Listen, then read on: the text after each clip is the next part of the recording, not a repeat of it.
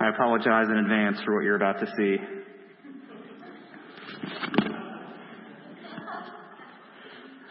All right, there we go. Well, good morning and welcome again to Prairie View Christian Church. We appreciate you being here with us today. Last summer, we spent seven weeks in the book of First Timothy. The Apostle Paul had sent his young associate Timothy to the church in Ephesus. And Timothy was to act as a consultant of sorts, dispatched to provide leadership and stability for the believers in Jesus there. That church was facing immense pressure from without.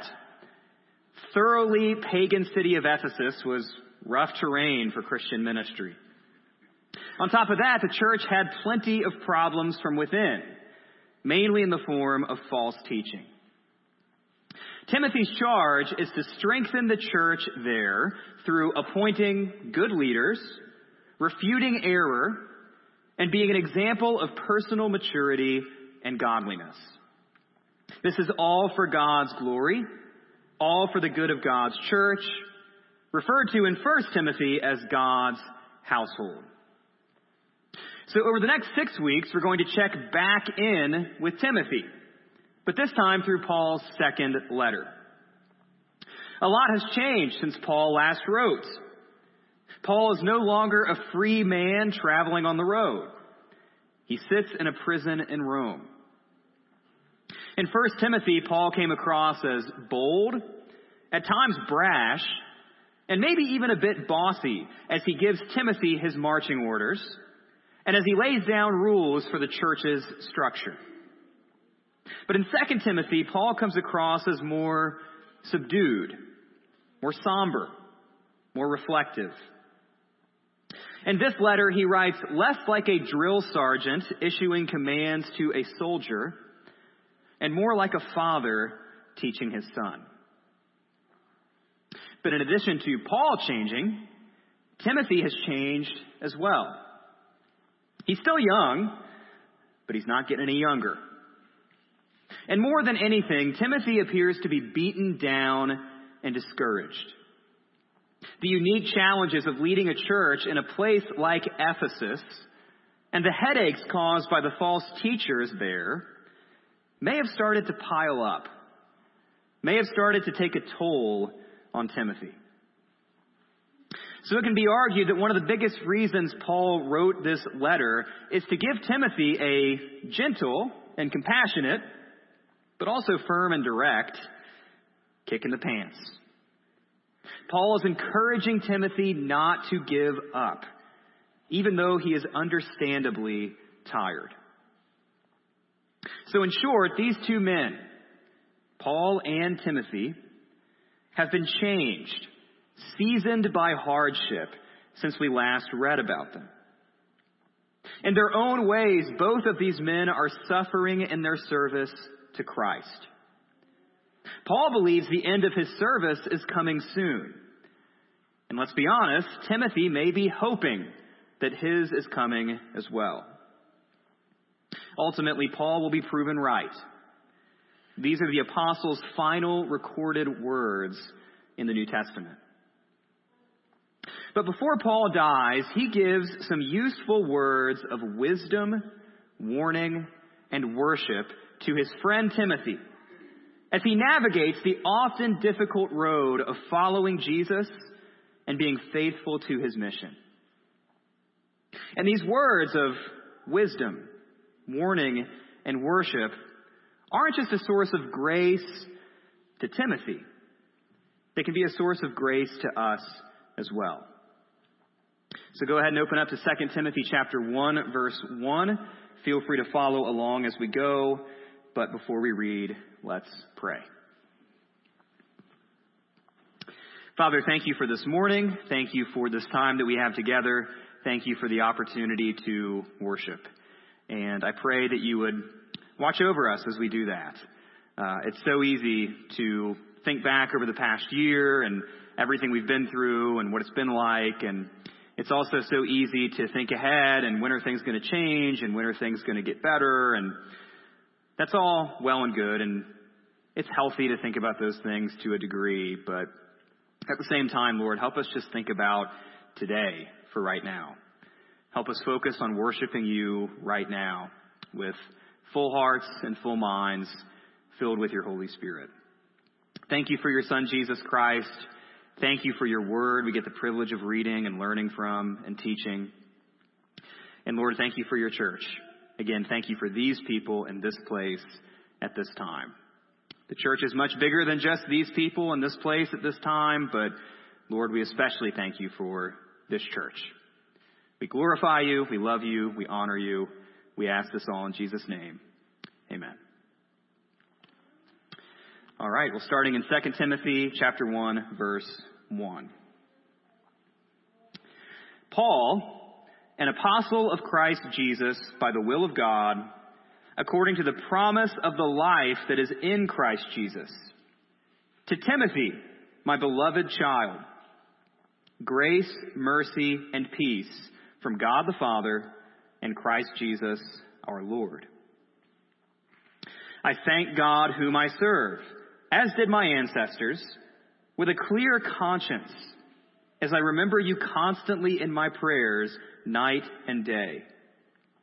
As I remember your tears, I long to see you, that I may be filled with joy. I am reminded of your sincere faith, a faith that dwelt first in your grandmother Lois and your mother Eunice, and now I am sure dwells in you as well. For this reason, I remind you to fan into flame the gift of God, which is in you through the laying on of my hands. For God gave us a spirit not of fear, but of power and love and self control.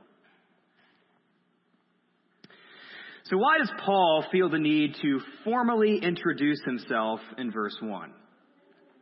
I mean, Timothy already knows who Paul is.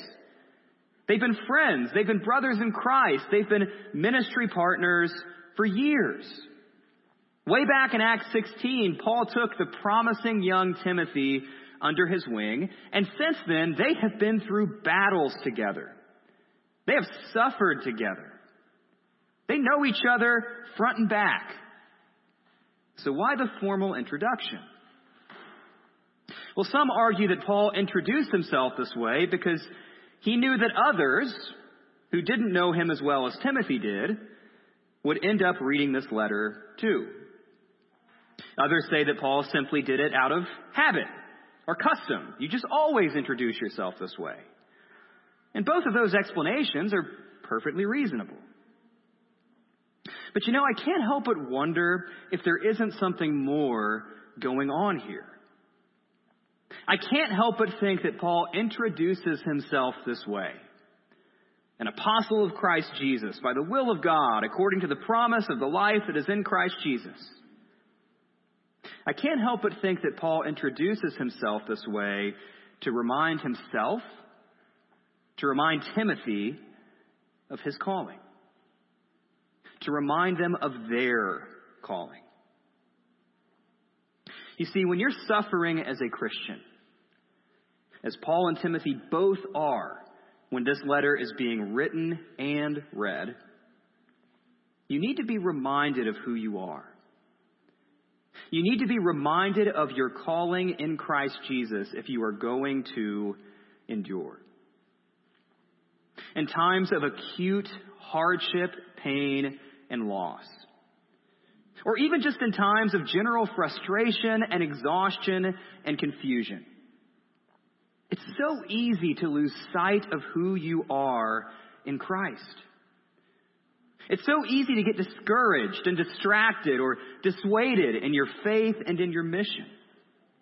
It's easy to forget who God has graciously said you are and what God has graciously called you to do.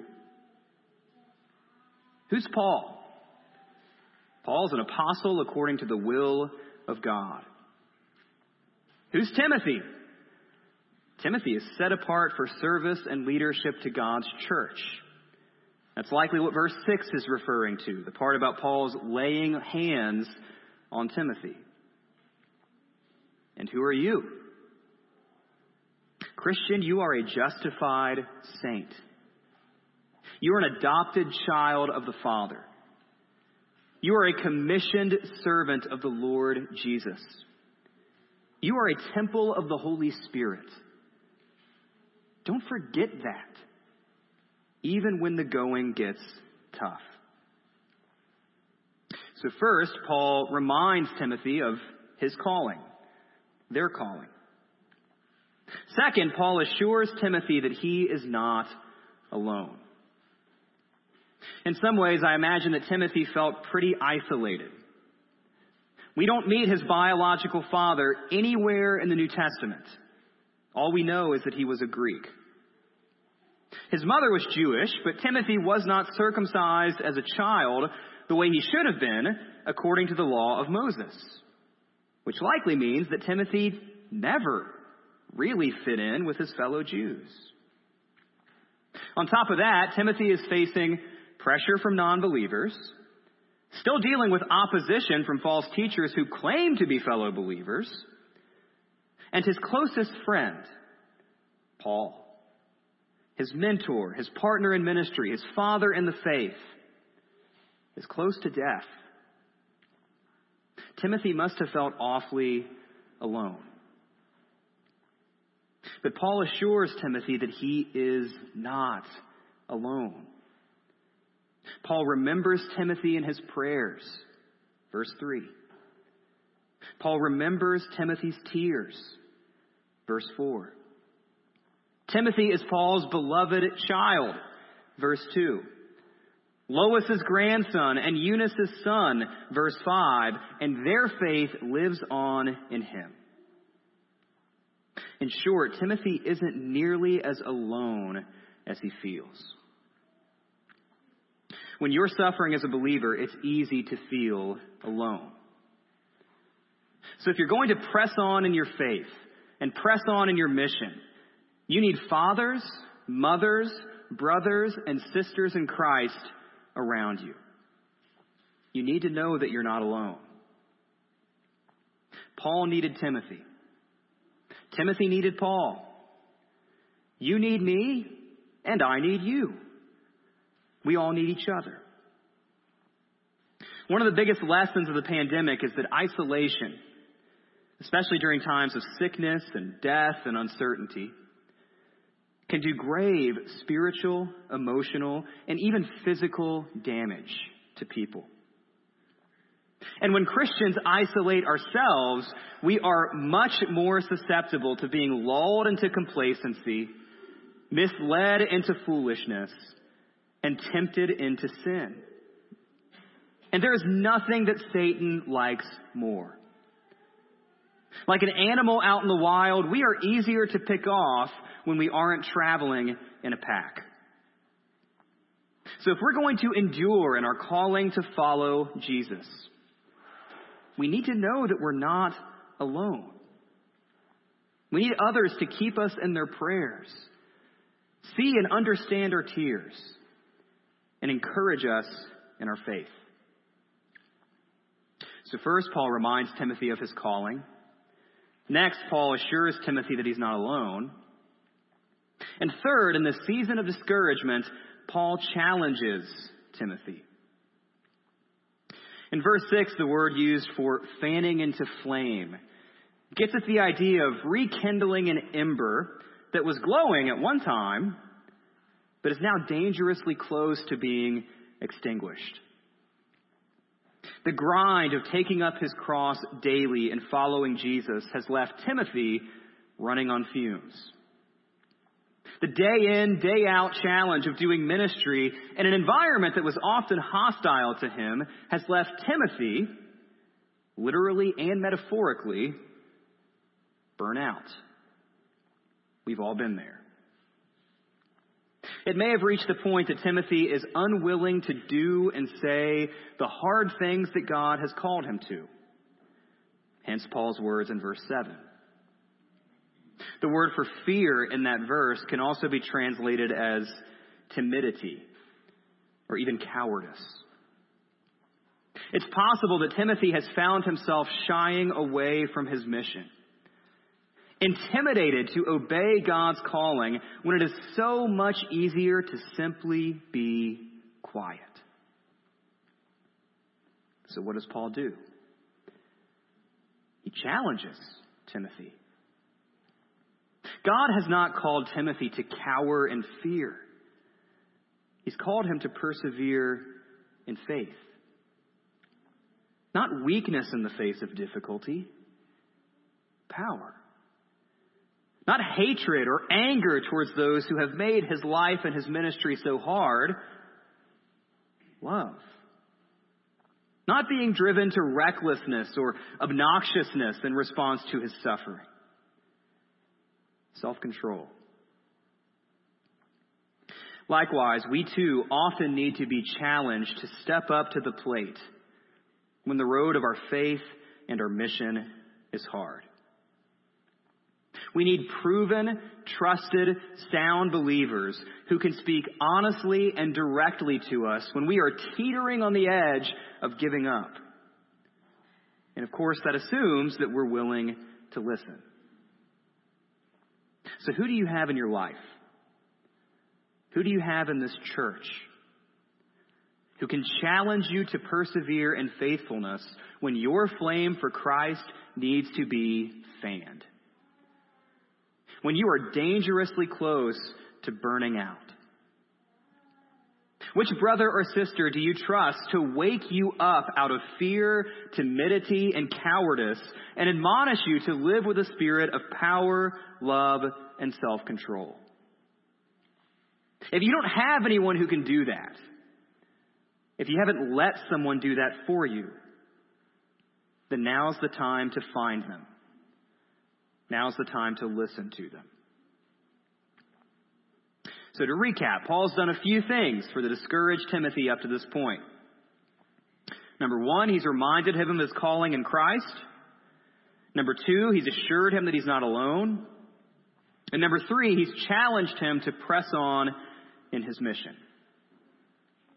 But there is one more thing that Paul does for Timothy in these verses. There's something else that Timothy needs if he's going to endure. Something else we need if we're going to endure. It's something so basic, something so elementary that everything else depends on it. Something you may think goes without saying.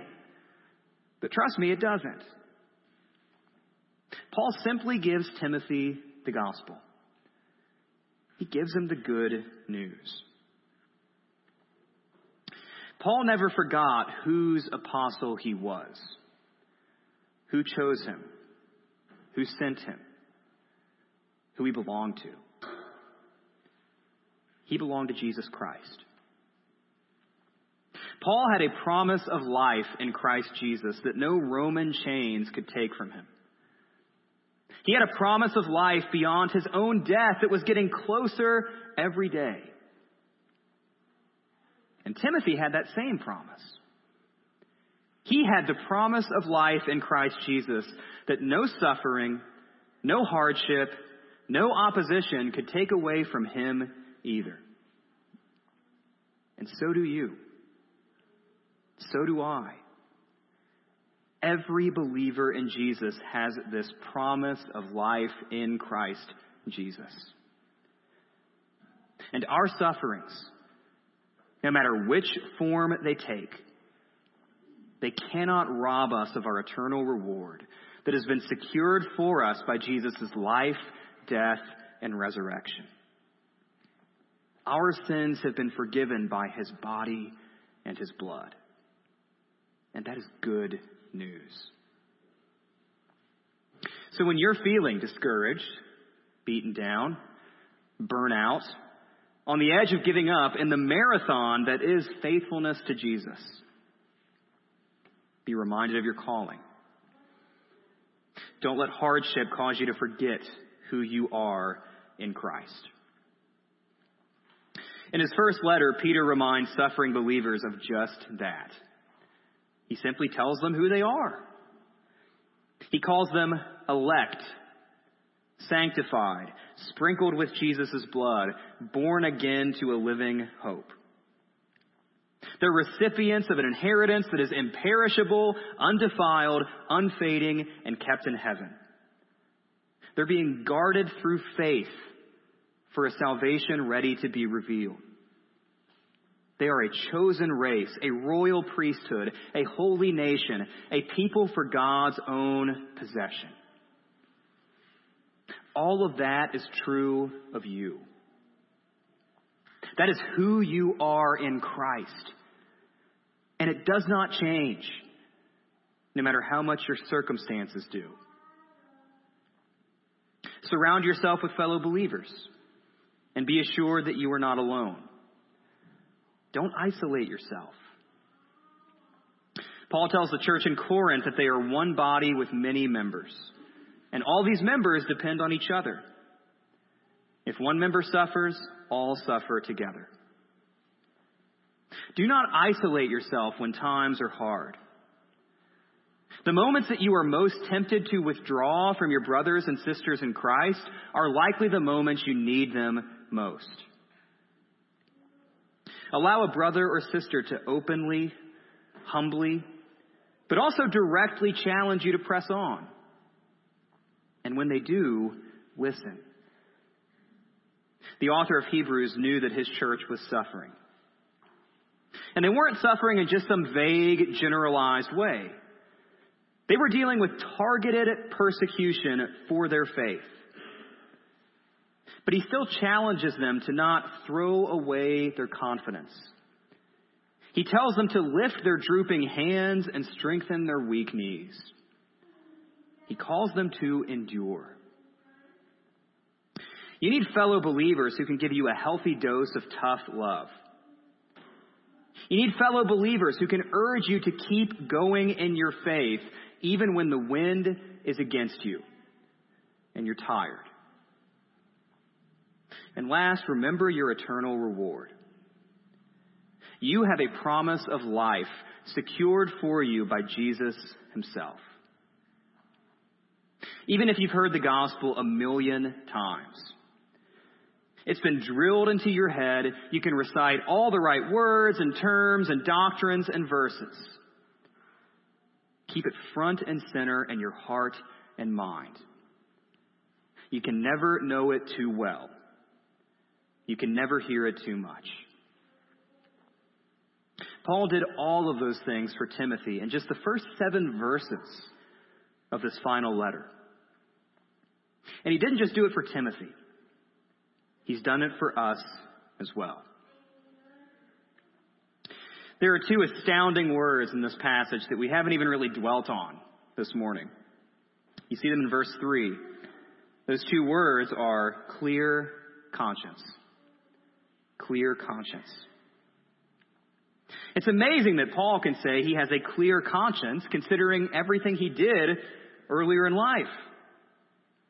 In 1 Timothy chapter 1, Paul makes no bones about the sin he was guilty of. He was formerly a blasphemer, a persecutor, an insolent opponent of Jesus and his followers. He was ignorant in unbelief. And yet somehow, even as he writes his last words, knowing his death is imminent, Paul says he has a clear conscience a clear conscience. That is only possible through the gospel. The good news of the Son of God's sinless life, sacrificial death on the cross, and victorious resurrection from the dead. All who believe in Jesus, you and me, can have a clear conscience as well. We can know with certainty that our debt has been paid no matter what our debt was, no matter what it is that we did. Of course, that's no guarantee that you'll have an easy life. Far from it. But you will have a calling from God. You will have a spiritual family. You will have a purpose worth living for, suffering for, and even dying for. You will have a promise of life after death. And it will all be thanks to Jesus. So believe in him Follow him. Obey him. Trust in the Spirit's power and keep the faith, even when it's hard. Let's pray.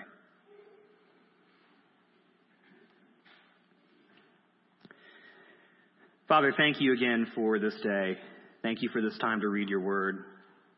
Thank you for this time reading Paul's letter to Timothy, because so many of us, I'm sure, can relate to Timothy in multiple ways. Just feeling beaten down and discouraged and burnt out and on the edge of giving up. So, Lord, I pray that we would take these words from Paul to Timothy and realize that in your power, with the power of your word, these are words for us as well. So I pray that we would remember our callings, that we would know that we're not alone. Lord, that you would build us up and challenge us through these words, and that we would keep the gospel, keep the good news at the forefront of our hearts and our minds day in and day out. When times are good, when times are bad, when times are easy, when times are hard, Lord, remind us of the gospel. Remind us of who we belong to. Remind us of who we serve. Remind us of our brothers and sisters. Remind us of our mission, of our calling. Lord, remind us that you've given us power and love and self control. Help us live in ways that reflect that. Lord, remind us that we have a promise of life in eternity that nothing we deal with in this life can take away from us. We love you, we honor you, we worship you. Thank you for this people, this place, this time we've had together. We ask this all in Jesus' name. Amen.